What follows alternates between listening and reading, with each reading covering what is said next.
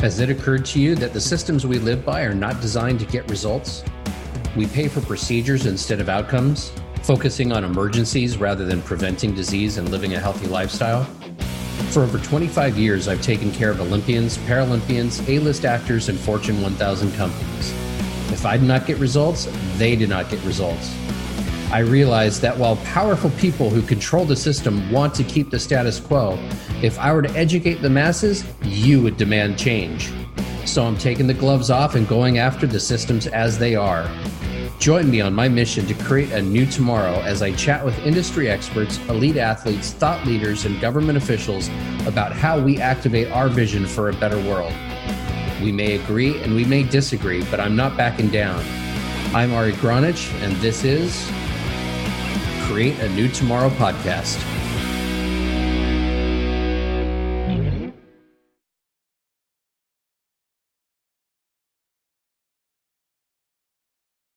Welcome back to another episode of Create a New Tomorrow. I'm your host, Ari Gronich, and I have with me Greg Lawrence. And Greg is a psychedelic integration and transformational coach. Uh, he's talks about clinical research, microdosing, the importance of preparation and integration.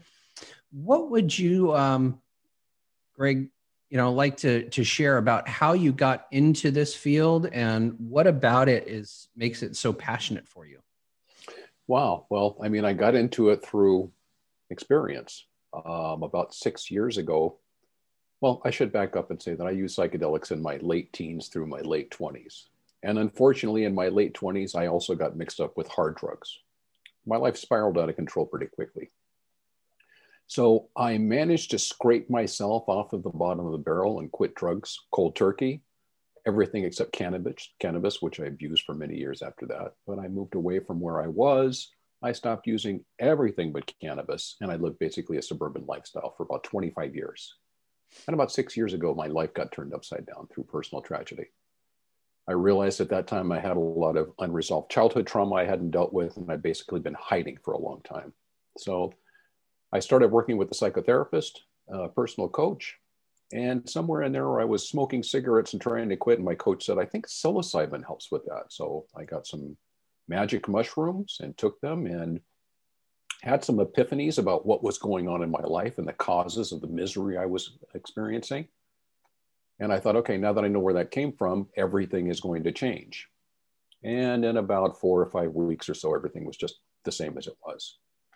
That happened a couple more times. Then I stumbled across the concept of integration and started going to integration groups, integration circles. And that's where we take the lesson from the experience, we try to integrate it into our lives by making some sort of shift or change in our lives. And I became fascinated with this. So I started studying it. I began leading the integration circles. I started working with people one on one. I eventually got certified as a psychedelic integration coach. And I've been a full time coach for almost three years now. But it was because it was something that was very helpful to me. You know, I was able to take the experiences that I had and make some changes and shifts in my life to help get me to where I am now, which is about 180 degrees from where I was six years ago. I was a very angry, impatient person who wasn't very good in relationships. All that's changed for me. So it's a personal passion and um, you know it is my passion to help pass this on to other people. I think this can be life changing that's awesome. So you know tell me what's the difference between the recreational use of psilocybin or other psychedelics and the um, the therapy side of utilizing these medicines for taking care of emotional trauma and release and uh, and so on. Because like you i was a child doing certain things and um, and i find that as an adult those experiences are much richer and greater and create more of a um, permanent change for me. So talk to us a little bit about the difference between the recreational side and the therapeutic side? Well, I first want to say that I, you know, there is a, a large part of the psychedelic community that uses the word recreational as sort of a pejorative, like that's not the way you're supposed to do it.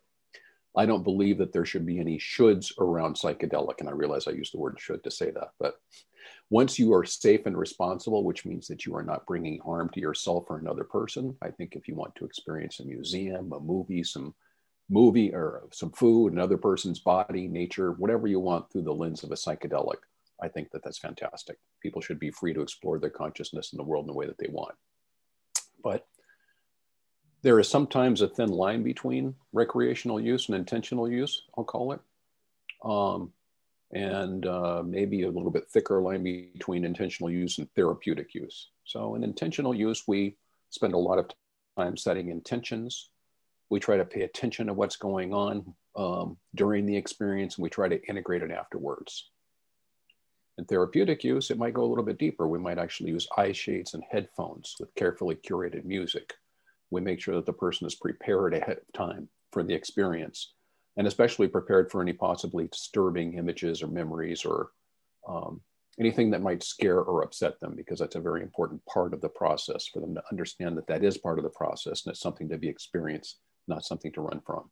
And I would say in therapeutic use, when you talk about things like the clinical studies that are going on with places like MAPS and in places like NYU, Johns Hopkins, and so forth, uh, there is a significant therapeutic component on each side of each experience. So you will have therapy beforehand to prepare you, sort of explore what's going on with you and see what your issues are, and a lot of therapy after the experience to help integrate that experience.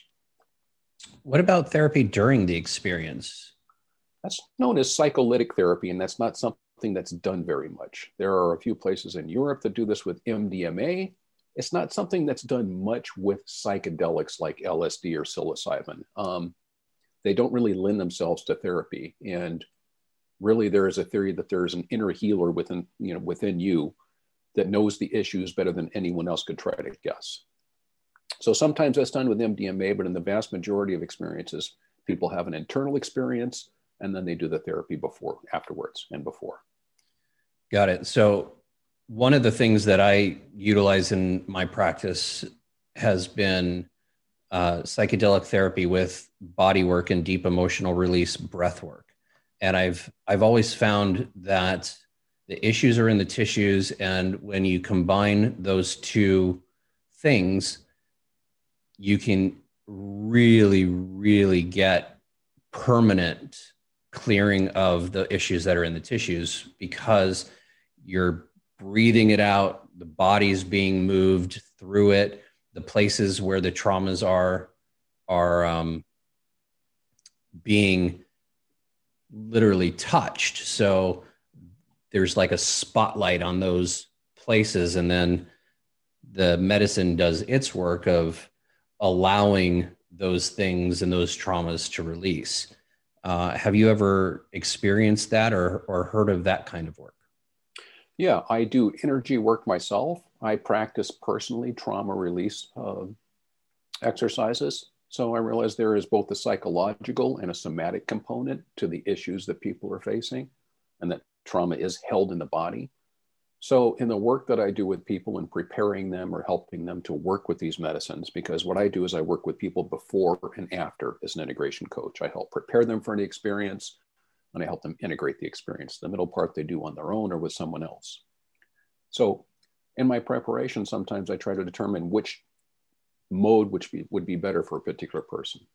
Because there is a way from disconnecting from the story in your head and just experiencing what's happening in your body as issues come up there is a way of diving deeper into the story in your head to see what kind of resolution you can get. And there's a combination of the two where you can be experiencing something in your body. Well, you know, you can experience the past in your body while you're in the present in your head. So all those can be very helpful. But yeah, there's a significant somatic component, I think, to especially trauma. Absolutely. I, have uh, I think Burning Man was my first experience with psilocybin in a therapeutic healing you know manner and uh, i think i was about 26 27 at the time. And we had somebody who couldn't hear out of her ear since she was like five years old. And about a two and a half three hour session we were done. She could hear out of her ear. It was really fascinating. And that's what interested me originally in in psilocybin and, and psychedelics as therapeutic healing tools. what about microdosing? And I know this is becoming, especially within like the Silicon Valley uh, crowd, it's becoming a pretty regular thing to to do microdosing of these uh, these things. What are the effects? What are the side effects, if any? What is it that you're experiencing with a microdose of uh, of a psychedelic? Well, I just first want to say that microdosing has exploded outside of Silicon Valley. So I take monitor and take part in uh, a lot of online groups and a lot of Facebook groups and online forums that are specifically about microdosing. And there are people coming to these groups every day dealing with issues like anxiety, depression, OCD, traumatic brain injury, uh, you know, childhood trauma. And these are people who aren't even considering using psychedelics in the classic sense. They just want to take advantage of the effects of microdosing.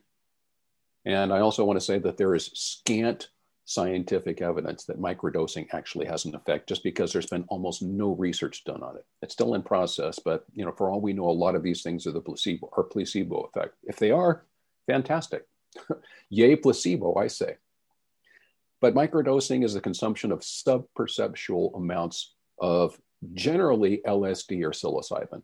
People microdose all kinds of substances, but we're generally talking about LSD or psilocybin when someone says microdosing. The effects are generally not felt, and that's kind of the idea. You know, psychedelics are sort of a cathartic experience. They do what therapy does. They bring the unconscious to the conscious. So difficult emotional and psychological material surfaces very gradually in therapy. And eventually we feel kind of crappy and we process these things and we feel our feelings and we get it out of us. Psychedelics want to do this very quickly.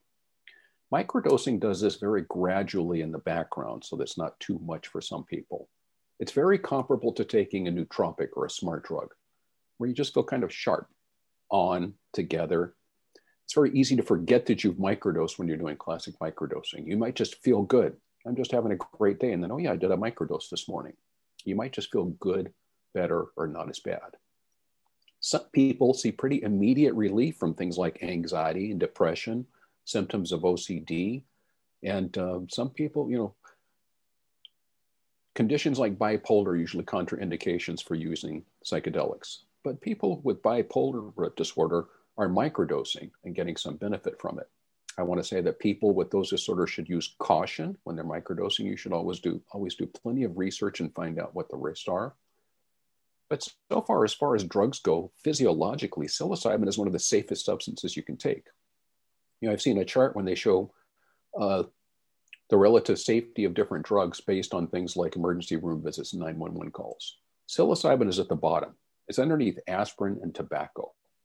It's one of the safest things physiologically that you can take. So taking in minute quantities so far hasn't been shown to have any ill effects physiologically.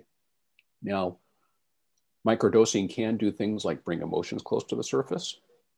Some of these things are dose dependent. So some cautions I give people is that if you do a little bit much. If you go somewhere between a microdose and a regular dose, you could get stuck in a sort of an uncomfortable space where things are starting to come up, but you never get to that place where they start processing. So you can just be sort of jittery, anxious, nervous, sweaty, just uncomfortable in general. Emotions can be close to the surface. So in these forums, I uh, regularly see people saying things like, you know, I expected microdosing to be sort of uh, calming to me, but I find that I'm very irritable. I'm crying for no reason. I'm angry at my children, having trouble controlling myself. Um, I'm sweating a lot. I'm not comfortable. I'm not sleeping. I'm too tired. Many of the times I see these things are dose dependent. People are just taking too much. So it's generally advisable to take about one tenth of a normal dose. That is, in general, somewhere around 10 micrograms of LSD, although people do less or more. And it's somewhere around 100 or 200 milligrams of psilocybin, although people do less or more. It's got a lot to do with tolerance, your specific conditions, your environment, et cetera. There's no standard microdose, just like there's no standard dose of psychedelics. Right. Is is this kind of a medicine weight um, reliant? Like, if somebody's heavier or lighter, uh, or does that not matter much? Psychedelics have very little to do with body mass, weight, height, etc. They're sort of like uh, psychotropic drugs, like antidepressants. There's a standard dosage, but you know, three grams of mushrooms can uh, really send a 300 pound person uh, into the sky and do nothing for a 100 pound person. Depends on the person's receptors, their own tolerance, etc. Okay, so what is the chemistry that happens in your brain when you are microdosing and when you're macrodosing? Microdosing, we don't have as much evidence about um, you know, exactly what happens when you take the medicine. But for a standard dose of, say, serotonergic psychedelics, LSD, psilocybin, mescaline, um, they are serotonin agonists. So they will latch onto your serotonin receptors. Serotonin is known as the feel good neurotransmitter, it's the feel good chemical. These substances don't release more serotonin into your system, they just kind of mimic serotonin. Once they grab onto that receptor and start mimicking serotonin, what happens on the other side is not exactly clear physiologically. There are a lot of technical things that happen. What basically happens, though, is that difficult things start to try to come to the surface for you, sort of the opposite of the action of an antidepressant. Antidepressant takes those difficult feelings and tries to just push them down here so you don't have to deal with them. Psychedelics do the opposite. They try to bring them to the surface so that you'll experience them, process them. So it sounds like it's basically turning the light into the dark. You know, like you you put a flashlight in where you've been dark, and so all of a sudden you can see what is going on and spotlight it. Correct? Yeah, psychedelics are what are called non-specific amplifiers of consciousness. So what will often happen is something that is bothering you that you've been suppressing, something you didn't realize was so important to you, something that is a problem for you that you've been ignoring, will come to the surface. I'll give you a perfect example of this. Young man who, who called me, he had had a difficult journey on mushrooms. And the following happened to him. He grew up in a small town in the Midwest, had the same friends all of his life, went through grade school all the way through high school with them good looking guy, very athletic, very popular, always had girlfriends, ton of friends. He said he never had to try too hard to do anything. The major he wanted to take in college was different than that of his friends, so he ended up going out of state where he knew nobody. Suddenly, the guy is 19 and he has no friends and no prospects and doesn't know what to do. He realizes, I've never had to make friends from scratch. They've just always been there. And he's kind of lonely and a little bit desperate. Luckily, he finds these three guys who are just great he clicks with them immediately. They like to joke around with him, they include him as part of their gang. And he's hanging out with these guys for a couple of weeks and they say, Hey, we're going to the, go to the forest and do mushrooms this weekend. Would you like to go? He says, Yeah, I'd like that. He's been hearing about this. He wants to try it. They go to the forest, they find a spot, they take the mushrooms. And about 45 minutes later, while they're all talking, this guy realizes these are terrible people. They're not joking around with me, they're insulting me and where I'm from. They're racist, they're misogynist, they're just not the kind of people I want to be with at all. So he spent about three hours being around these people who made him feel very unsafe. That was the bad experience he had. But that just shows you what happens in our everyday consciousness. There are things that bother us every day that we just sort of put to the side. We take these substances and it says, hey, this thing is bothering you. You really need to look at it because everything looks fine on the surface, but there's a feeling in us that something's just not right. That might be might uh, manifest as anxiety, depression, just a feeling of unease, being stuck, having to deal with procrastination. Maybe I'm not getting along in my relationships with people. These all cause issues, but they're things that we're suppressing and putting in the background. Psychedelics will bring those things into light for us, as you say. Awesome. So let's uh, you know, you were you're talking about college. So I have kids in college. They obviously have had experiences. The kids that I know with uh, with psychedelics, with other kinds of things. But as a as a college student who is experimenting with their minds, what are the precautions other than like you kind of brought it up with making sure that the space and the people you're with are safe for you, but what are the other kinds of precautions that you would give to kids that are attempting to experiment with these things and may may not really know the power of them? Yeah, firstly, I would say that although I am what I consider to be a psychedelic advocate, psychedelics are not for everyone.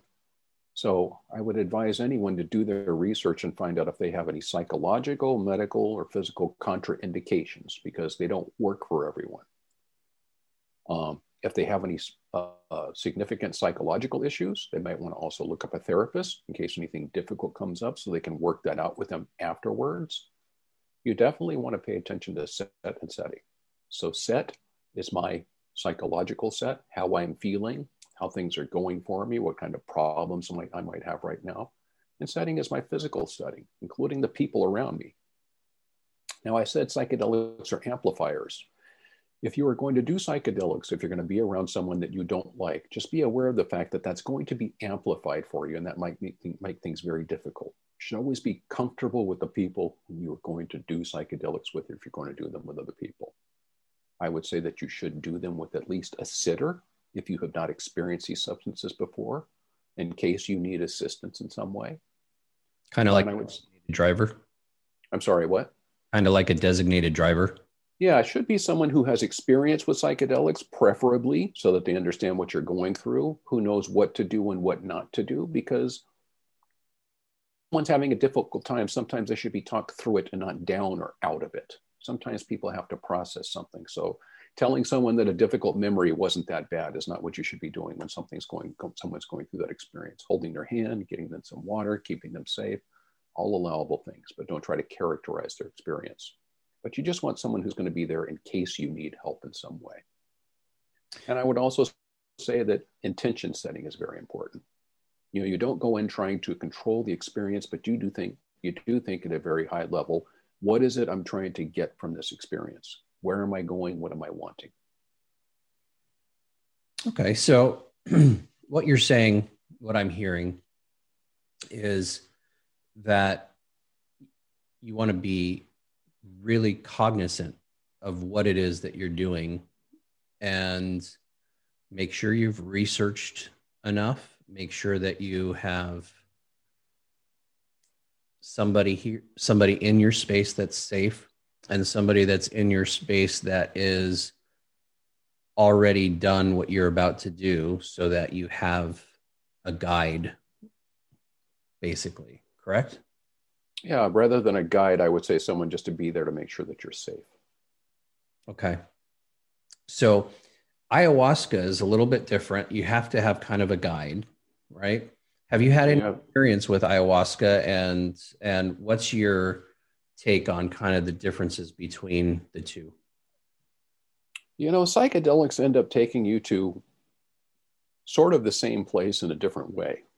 You know, it's getting to the same location in a different vehicle ayahuasca can have a very heavy body load, uh, meaning I feel it in my body. It often causes people to purge in one way or another. That may through may through vomiting, diarrhea, sweating, crying, what have you. But ayahuasca can be a very difficult experience to a very difficult substance to work with. But all subs, all the psychedelics can. Um, it's generally done, like you said, in a group setting under the supervision of a shaman or a facilitator shaman tends to be an indigenous person who has a lineage he's learned from. A facilitator is someone who's learned how to work with the medicine. Um, and they gener- there's generally live music played in the form of Icaros. Those are songs that were written by ayahuasca for ayahuasca that have a lot of power, can help guide the music through your body or help get you through difficult situations. So, I mean, my cautions would be the same as they would with any other psychedelic. Make for you. And there are some physiological uh, considerations with ayahuasca too. There are certain foods you shouldn't be eating and certain medications you can't be taking before you do ayahuasca. That should all be still uh, given to you by a facilitator or shaman before you ever uh, sit with the medicine. Right. But what I, I, guess what I was trying to get to was the chemical difference. Um, I know ayahuasca is being used quite a lot in some places to get people clean off of heroin and and uh, opioids. And so I was just trying to draw out some of the, the chemical differences between what happens in your brain for when you, you know, with these different substances. Because each one, they, they take you to fairly to similar places. However, the chemical storm that happens in your brain might be a little bit shifted. Yeah, ayahuasca is a combination of uh, DMT, a DMT containing plant, dimethyltryptamine, and an MAO inhibitor because uh, there's an enzyme in your body called monoamine oxidase, and that will kill certain things to keep it from getting into your body, including DMT. So when you take an MAO inhibitor, it allows the DMT to be uh, metabolized by your body. So chemically, it's probably a little bit different, but how it works psychologically and what it does once you get in you is different for every person. You know, we all have defenses built up against words. So if I don't think that I am deserving of love, literally everyone around me can tell me, tell me that I am, but it just doesn't get through. So psychedelics will do some very novel and unusual things with this. They might play games or simulations. They might make us feel a certain way, provoke emotions in us. They might show us stories or metaphors or myths of some kind. They may show us our own lives from a detached perspective, but they'll do a lot of things to get messages through to us that we wouldn't get otherwise. So, what happens when you take a psychedelic of any kind is different for every person every time they take it. Absolutely. So, let's go through some of the, the different psychedelics and what what you might want to take each one for. Like, there, uh, I know this big trend in kambo or frog medicine. Um, you know, you have peyote, mescaline, uh, you know, LSD, uh, MDMA, 2CB, the Alexander Shulgin um, medicines. So, what is it that each one, like if you were to have a menu item, you know, you go into a, a restaurant and you have a menu, and it you know has all the different kinds and then it would have a description on the ex, you know the the thing that you might want to take this one for versus this one versus that one. Well, i don't like assigning a purpose except that i will say that there is uh, you mentioned heroin and opioid addiction. So there's a substance called ibogaine this is the active ingredient in uh, a root bark from west africa called iboga it's an extremely powerful psychedelic. Um, it may leave someone basically immobilized for 24 to 36 hours. Um, it's very hard on the heart and the liver. People actually have to have an EKG and a liver panel done before they undergo this uh, treatment. But ibogaine has been shown to be very effective in addressing opioid and heroin addiction because it goes in and resets the receptors and it sort of takes you through a journey that lets you see what happened to get you where you are and it usually uh, almost eliminates or completely eliminates any desire to do the substance once you come out. So that is a very powerful substance that is used for psychospiritual purposes in, a, in addition to be using for addiction, but it's a very powerful and sometimes dangerous substance. There have been hundreds of deaths from people who should not have been taking that substance due to something like a cardiac condition or a medication they were taking or some sort of drug that they were on that they shouldn't have been at the time there is a substance called 5-MeO-DMT. Um, that is a substance that is short acting, you know, 15 to 45 minutes, but in a sufficient dose, it, it produces an instantaneous ego death. So the thing that makes me think that I am Greg and not a part of the universe sort of disappears for a while and I become one with everything. There is also a danger sometimes of doing too much of that substance. People can become ungrounded, unbalanced, and need a lot of integration, a lot of care afterwards. You know, having your world sort of taken apart in front of you and then put back together can be difficult at times. I would say the facilitation is key in that. You should always work with a skilled, experienced facilitator when working with that substance. There is N-N-DMT. That is another short acting, rapid onset psychedelic that you take through vaporizing, through smoking basically, and works instantaneously for anywhere from 15 to 45 minutes and is highly visual and psychedelic. People have reported things like talking to entities or entering into other universes, living other lifetimes. It's a very powerful substance. Then I would sort of stack in the classic psychedelics. Oh, excuse me, I should mention MDMA.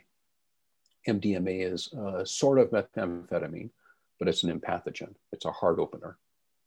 It's what's being used in the in the um, studies for clinical treatment resistant uh, PTSD for veterans by MAPS, the Multidisciplinary Association for Psychological for uh, Scientific Studies, excuse me, psychedelic studies. Sometimes when people have severe PTSD, it's hard for them to even talk about what happened to them. Without being thrown back into the event.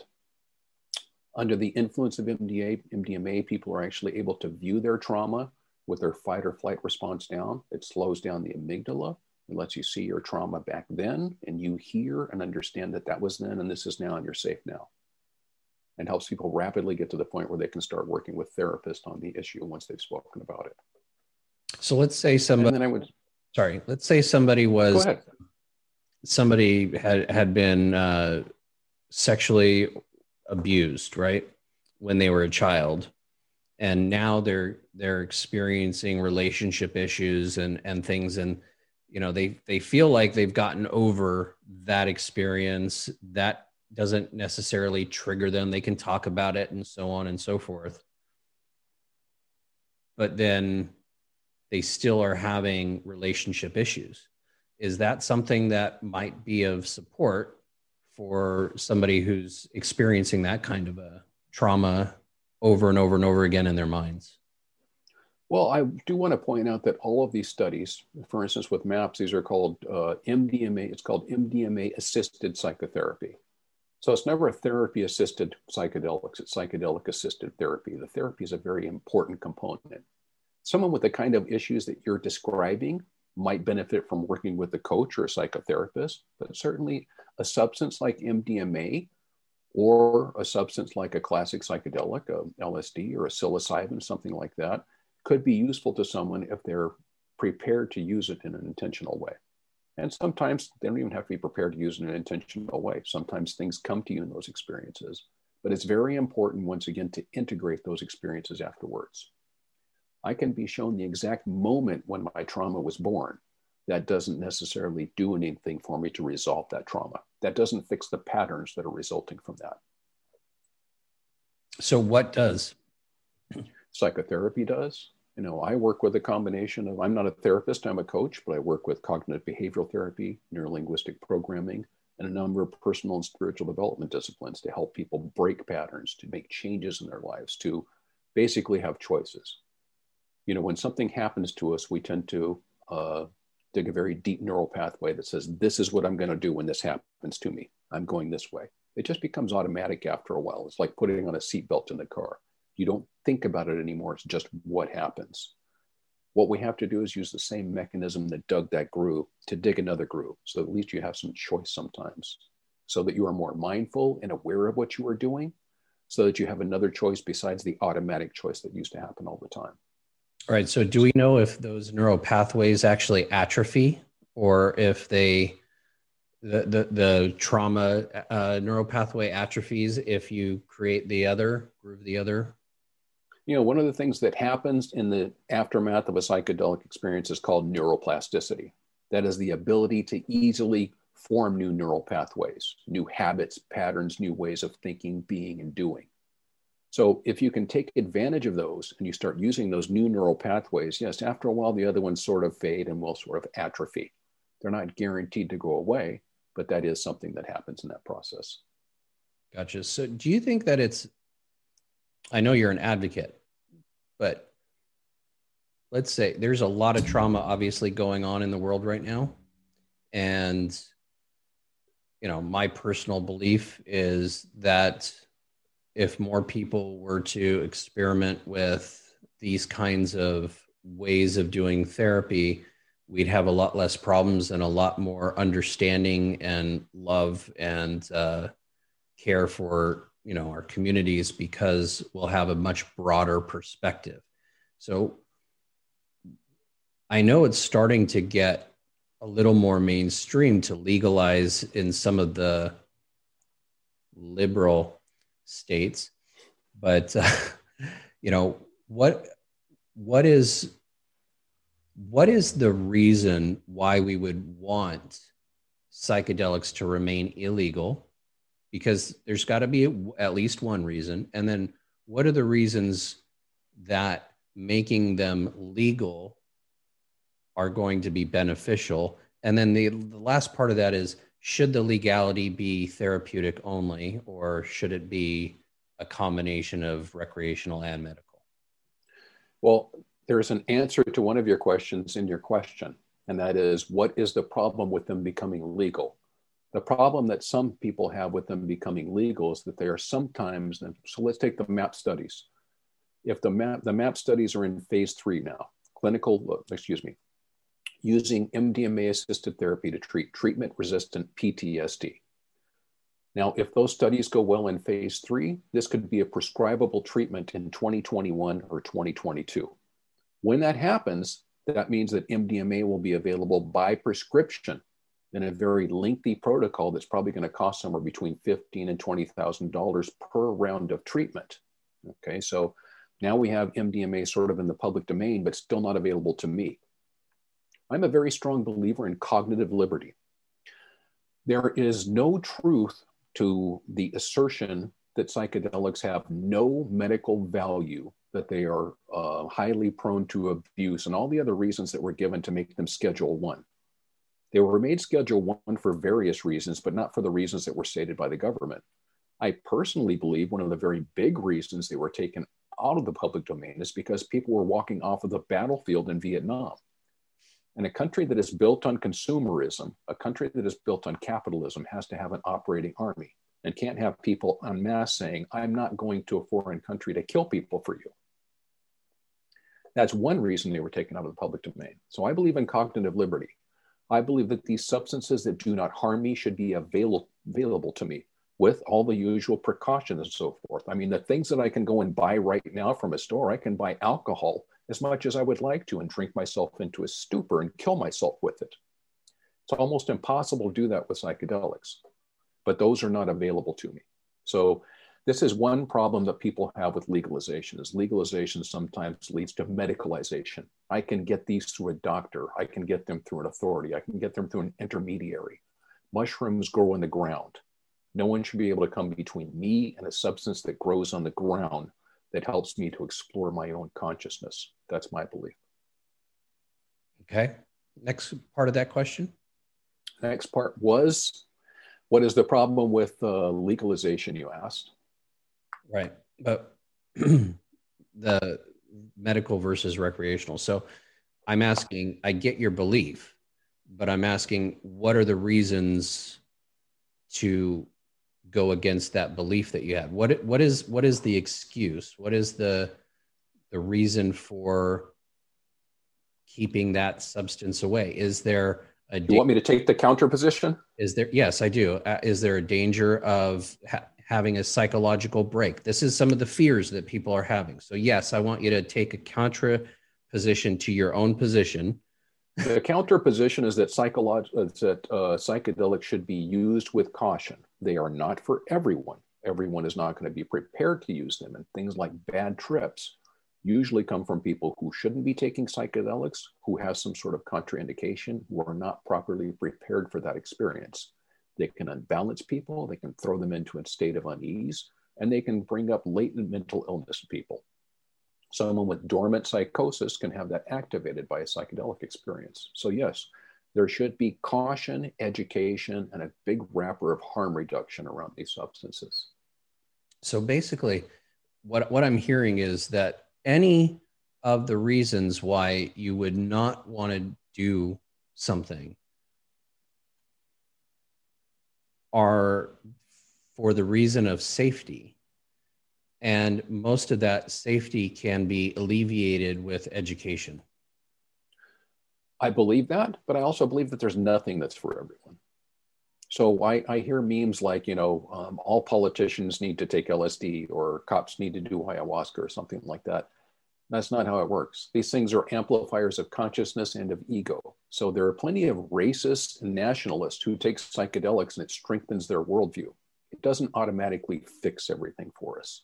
Someone has to want to heal and they have, have, have to have a desire to change if you want them to change the use of these substances. They don't automatically change people for the better.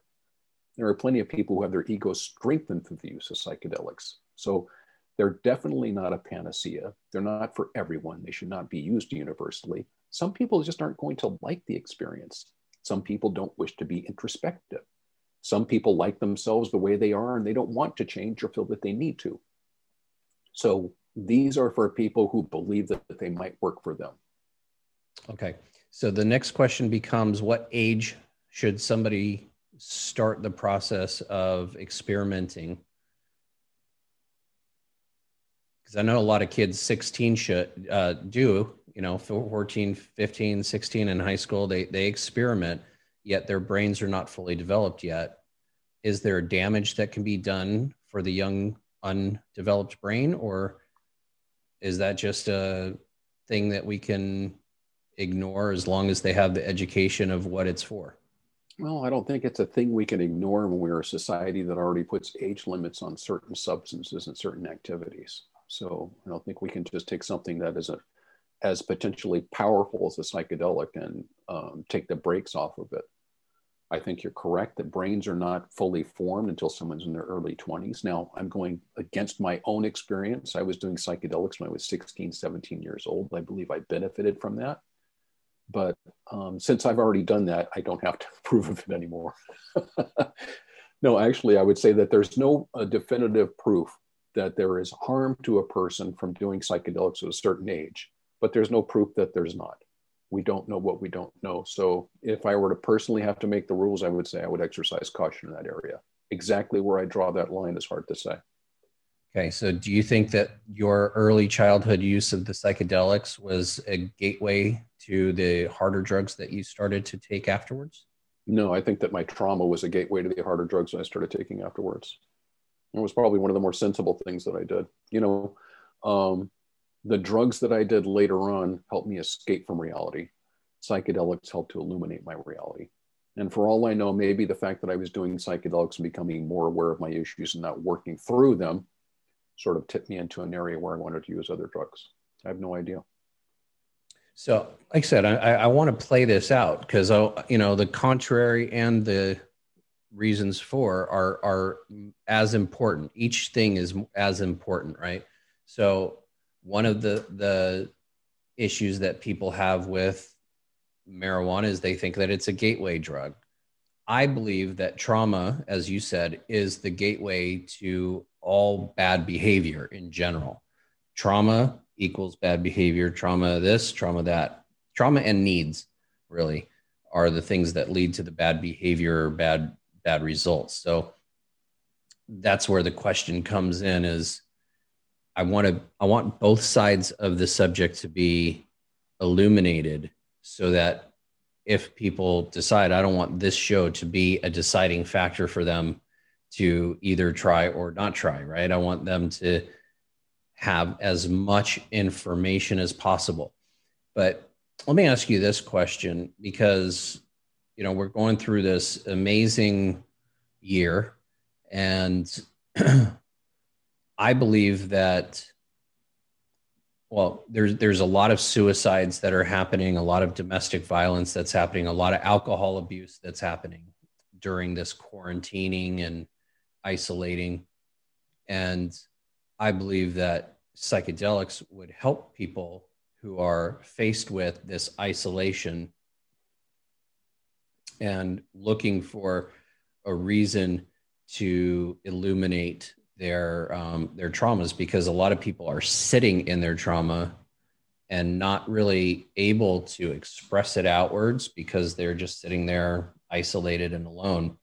So, yeah, that's that's what I, where I want to go with that question. Well, I would say that there are two sides to that coin, definitely.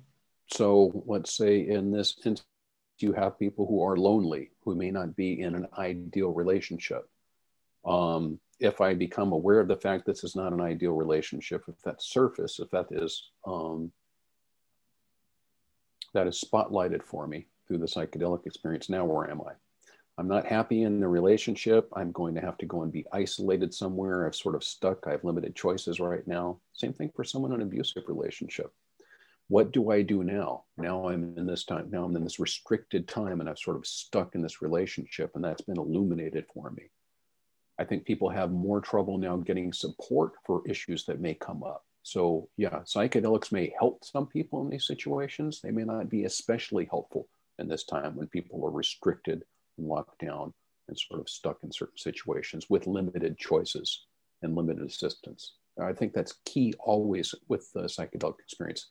Having some ex- having some assistance beforehand and afterwards, I think, is key. That's where everything gets worked out.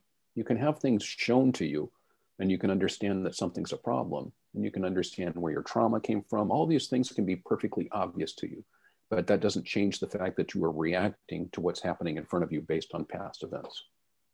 You know, changing those patterns and undoing those triggers is key to that. You know, it's interesting when I was uh, dealing with detoxifying. Uh, I have a brain tumor that I've had since I was about seven years old, at, at least symptom wise, probably since I was born. It's a pituitary tumor and it triggers all kinds of hormone imbalances and chemical imbalances in my in my body. And uh, so I was going through a detoxification. I lost about 140 pounds during that detox, even though doctors told me that I would never lose weight. And I would at home basically take a dose of uh, of mushrooms and then put on hypnosis uh, videos and uh, brain training videos and things that are uplifting. Um, I'd listen to Jim Rohn and you know Les Brown and Tony Robbins while I was in those situations and uh, and then I would have whatever explosion in a mirror that I would have for two or three hours of crying and and staring in the mirror, and then I'd go back to okay, let me integrate that a little bit more. you know, it was a, it was an interesting experiment because typically I've I've not done that as a lone um, you know medicine. I haven't done the medicine alone. I've been in a group with a therapy or I've done the therapy on people, but I haven't been in that process of doing it alone. I'm not sure that I would recommend it, but um, because it is really powerful and and and difficult, and uh, I probably would have preferred to have had a guide or a, a you know somebody there with me that that was um, making sure I was okay. uh, but you know, what what's your take on doing psychedelics alone, other than microdosing? Uh, that's generally, I think most of the time when I do psychedelics, I do them alone. You know, there are ceremonial settings where there are other people around, but you know, I often do them alone. I'm used to them. I know their effects. Um, I know all the safety protocols. Whoops, I'm losing my headphone here. And I will often work with music. I'll listen to something inspirational or something educational. Um, I'll listen to binaural beats or uh, tones or something like that. So, yeah, I do about the same thing. I'll uh, work through my issues. Sometimes it's more fun, sometimes it's more work. But once you know how you're going to react, once you know that you're safe at a certain level, uh, once you're aware of all the risks and so forth, once you know how to prepare and how to integrate, then yeah, I think working alone is great. And I usually caution people that if you're going to do psychedelics with people, make sure you know who the people are and your comfort level with them. Otherwise, you're going to be projecting things outward that are going to distract you the whole time and can make it a very unpleasant experience. So, what happens when something comes up that's really, really hard to process and you're alone in, in that? For me personally, or for someone else? For, for anybody, if, if they're in that uh, position of, I'm doing this alone, and I'm I'm listening to these things and then something pops in or comes up that is just like really really really hard to handle. That it would be nice to have somebody there to help you go through it. Is that where you uh, where you would say time to call me kind of thing um, someone can do that but i would certainly prepare someone beforehand by telling them that there is nothing that happens in the psychedelic experience that happens for any other reason than for your healing. So something difficult may come up. And if it feels like it's too much, that's just your brain telling you that it's too much. The only thing that's going to happen is there's going to be a feeling in your body and a story in your head. That's all that's going to happen. And if it's really, really bad, there's a good chance that you're pushing it away or resisting it you know, fear of pain is often much worse than the pain would ever be. So what happens is we have a painful experience most of the time in childhood or when we're small. And then our brain steps in and protects us and says, you need to stay away from that. That's very, very scary. You know, for for better or worse, our brains think it would be a very bad idea for us to change. So they protect these traumas very strongly and they put all kinds of guards around them. Sometimes those guards are scary feelings. Like it feels like if I start getting angry, if I start getting sad, I'm just going to be carried away somewhere. It's too much. The best thing you can possibly do when it feels like you can't possibly surrender to something that, happen, that happens in the psychedelic experience is to surrender to it, to let go and to fall into it. You probably didn't take too much. You probably won't be stuck where you are. You're not going to die. You're not going to start stop breathing. You're not going to go crazy. Those are all things your mind want to tell might want to tell you to keep you away from this scary thing. But that scary thing is what's haunting you from the inside. It's the reason that you're looking for an answer. It's the reason things don't seem quite right to you. Like there's something that needs to be fixed. Why there's just something wrong with me and I just don't fit in somehow. And I'm always going to be a little bit deficient somehow. Those are the things causing these feelings in us. So there is no such thing as a wrong thought, emotion, memory, or image. They can't be wrong. They can't kill you. They can be experienced one of the best things you can do is feel the feelings that come up. We don't like to be mad and we don't like to be sad. We have reflexes built up to tell us not to feel these things at any cost sometimes. This is what's happening when something very disturbing comes up in the psychedelic experience.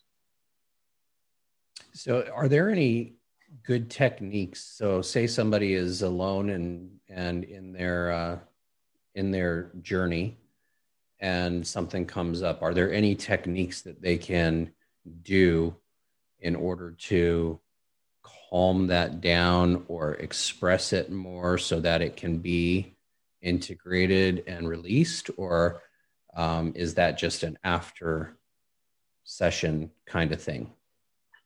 No, I think beforehand, one of the best things you can do is to build a strong mindfulness meditation practice where you are observing what is happening in your body and in your head while it's happening while not being attached to it. Build up a strong practice like this, and pretty soon you can be watching the changes and shifts and emotions of all kinds that happen to you without guarding against them or thinking there's something wrong with them.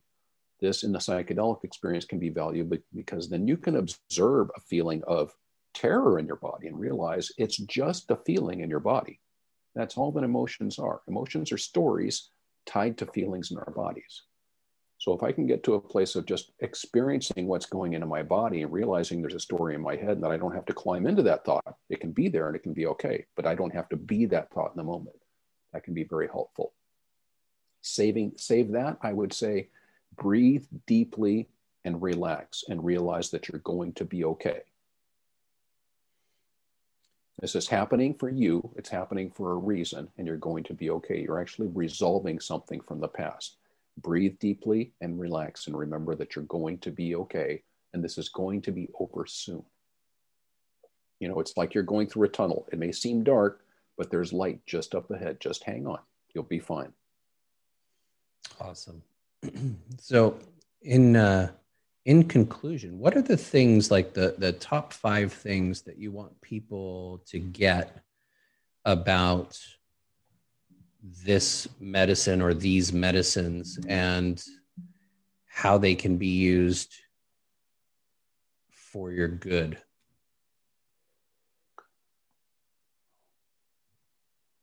Psychedelics can help us enjoy the world. And they can help us realize that really for the most part, nothing's wrong. What's wrong is the way that we are thinking about things in our head. I mean, that's a common occurrence that people have. It's one of the deepest experiences I ever had was realizing at a very deep level that right now nothing's wrong. I might feel like I need to do something or something needs to change or something needs to be adjusted, but that's just something that I've got, I have the impression of. That's something that happens in me, but right now nothing's wrong. So they can help us with things like radical acceptance with realizing that right now, no matter how I feel, the feeling is okay. The problem is when I say, oh shit, I feel that way. Having anxiety is not a big deal, but as soon as I say, oh my God, how do I get rid of this anxiety? Now I have a problem because I'm not feeling the anxiety. I'm not processing my feelings. I'm compounding these things. I'm creating a neurosis. I'm making levels here. So I try to accept the anxiety. If I can't, maybe I think there's a problem. I think I think maybe I can accept the fact that there's a problem with the anxiety.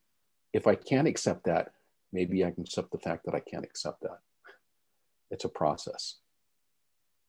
People should be prepared when they start to work with psychedelics, and they should be prepared to work with the material that comes up afterwards.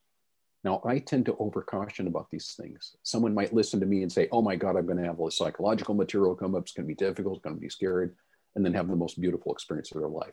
That's also an option. I'm just here to caution because I think people are under cautioned and they hear things like there's no such thing as a bad trip. So I want them to understand that if this happens during your journey, it's not a mistake. It's one of the things that happens. It's a feature, not a bug. With microdosing, I'd like people to know that a lot of the side effects or unpleasant effects that they feel are sometimes dose dependent. So maybe look at your dose. There's a lot of misinformation online about taking as much as you can, or you're supposed to work through your anxiety, or do some sort of breathing, or listen to binaural beats to you calm down. But really, you don't have to feel that way. You don't have to feel the dose. Microdosing is in the background. Societal effects. So, what do you think that the benefit to society itself is when people begin to uh, experiment more and heal their traumas more from using psychedelics? Well, I think it's very much like when people start down a path of personal or spiritual development. So there are two theories I think you could say about when people start down that path. One is that I have 57 problems, and next week I have 52, in a few weeks I have 48, and then I have 37, and pretty soon I have 28 problems and nothing outside of me has changed. All that's changed is my perception of what is a problem, what I'm making a problem out of. The other theory is that I still have those 57 problems. It's just not a problem that I have them anymore. But I would say the societal effect is that I stop perceiving that I have so many problems. Ram Dass said, The only thing that I can do for you is work on myself. The only thing that you can do for me is work on yourself. So when I have less problems and you have less problems, there are two things that happen. The first thing is that there are less problems in the world. Now you and I each have, you have 28 and I have 35, but there's not 114 anymore. So there are less problems in the world. The other thing that happens is now I know what kind of things I might want to address because if I have 57 problems and I go out trying to solve all of those, I'm trying to solve phantom problems in there somewhere. I'm trying to f- solve something that just seems like a problem to me. The more I can cut that down, the more I can focus on what might be real problems outside of myself. What things, what kind of things I might want to see change, what kind of things I might want to contribute to, what kind of world I want to see. That's the societal effect, I believe, the major one. Very cool. Very cool. So at the end of uh, my interviews, I always ask the same question, and that's three to four tips, tricks, actionable steps that somebody can take immediately to create a new tomorrow today for themselves and activate their vision for a better world? There are two that I would give. One is to be more mindful whenever possible. So think about what you are doing as much as possible and don't be on autopilot. Move the trash can, put your keys in a different place, park your car somewhere else, take a different route when you go to the store, do anything you can to wake yourself up Brush your teeth with your non dominant hand. Change your habits. Stop doing things the same way you've always done them because it has you on autopilot and you are responding to your environment in a particular way rather than thinking about what you're doing. The second is to cultivate uh, an understanding of the fact that it's okay to feel your feelings, that there is no such thing as a wrong thought or emotion. There is no such thing as a wrong thought or emotion. You don't have to act on them. But the fact that you're angry someone, the fact that you feel hatred towards someone, the fact that you are ashamed of something, all of those things are perfectly welcome and they will resolve themselves. Trying not to resolve them is what keeps them in us and keeps us tied up. So, learning to be mindful, feeling our feelings, and tying both of those things together, a good mindfulness meditation practice would be very helpful. That's awesome. Yeah, sometimes I'll, I'll play ping pong left-handed just to shift my my energy, especially when I get. Uh, I, I do I do that with tennis also. Just when I when I get stuck in that rut, you know, of of playing, and I'm all of a sudden I'm in this perpetual motion of uh, of not doing what I know to do. I'll switch yeah. just to reset myself. So I love that. Uh, I also like you know writing with both hands at the same time, or just oh, yeah. Switching hands to to write with the opposite hand works the other side of your brain. And those are all very good things. And i never thought of really trying to do that while while in a psychedelic journey. But that might be an interesting experiment as well is is switching hands while in the journey because that would uh, trigger that other side of the brain that's maybe been non-active or less active or deactivated so good point that'd be an interesting experiment as well. Switch sides and see how well you write with the opposite side, you know, while in that in that space because may become natural for you. I'd never thought of that. I definitely write better when I'm on psychedelics for some reason. My writing's more legible. Is it? Is it? Yeah. yeah. I have doctor writing, so yeah, for the most part. So you can't. I I can hardly read my own writing uh, when I get into doctor mode and I'm um, filling out you know forms and things like that. But uh, that's it's just an interesting thought that that you popped in my head was uh, okay. So what if we switched hands while experiencing that? Are, are we going to switch because we're switching sides of brains when we switch hands? Do we switch thoughts? Do we switch experiences? Do we switch to the things that we not that are not in that automatic experience of life you know? Yeah i like that. How many people here in the audience have uh, have experienced driving somewhere and all of a sudden you're on your way to work but you were going somewhere else but just the automatic response of i go this way and i go to work and all of a sudden you're like oh wait is not where I was going. I got to go somewhere. Right. Yeah. Or, or driving for two hours and realize you don't remember it one bit of driving. Yeah. I always, you know, I, I've had that experience. I, I had that experience actually once when I did a vision quest. I was up on the mountain for four days, no food, no water, uh, sweat lodges on both sides of, of the sweat. So I was completely dehydrated and completely into that spirit world. And when I was driving back to, uh, I was up in the mountains of Ojai, going back into LA. And if you can imagine, the mountains of Ojai, very rural kind of environment. And then you get on the freeway going to LA, and it's a very different experience. And uh, it felt to me like I was not driving at all. It felt like I was in the middle of a video game, and everything was coming towards me instead of me going forward. It was really fascinating. And then I, I was like, how did I, I'm like, I'm almost home. How did I get here? interesting, interesting experience, but yeah, I like it. Well, thank you, you know, so much for being on, Greg. Is there anything, um, if anybody wants to get a hold of you, how did they get a hold of you? they want to experience or, or just learn more about this, uh, this adventure of plant medicines. And you can find me at psychedelicintegrationspecialist.com. And on Facebook, I'm Psychedelic Integration Specialist. And you can always reach me at greg at psychedelicintegrationspecialist.com. It's a lot of typing, but it works. Awesome. Thank you so much for being here. I really appreciate you coming on. And, um, you know, this is a controversial subject, and it's not something that I actually took lightly when I decided to invite Greg on. I wanted to give you a perspective of what's possible in the world when we stop closing our minds and start opening them up to, the, to those possibilities. And very cautiously and very safely and with a lot of education and research. And um, i just i wanted i was i was just very sure that i wanted to have greg on here because i wanted this perspective to to make it to the audience. So thank you so much for being here, Greg. I appreciate you. Remember, we're creating a new tomorrow today. Take some actionable steps. Hopefully, you have gotten a lot out of this episode.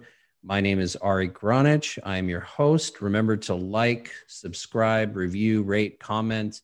We want to start conversations about these things and, you know, just expand on the knowledge and expand on the shift. So let's create a new tomorrow today. And I'm your host, Ari Gronich. Thank you so much for being here. And we'll see you next time. Thank you for listening to this podcast. I appreciate all you do to create a new tomorrow for yourself and those around you. If you'd like to take this information further and are interested in joining a community of like minded people who are all passionate about activating their vision for a better world, go to the website createanewtomorrow.com and find out how you can be part of making a bigger difference. I have a gift for you just for checking it out and look forward to seeing you take the leap and joining our private paid mastermind community. Until then, see you on the next episode.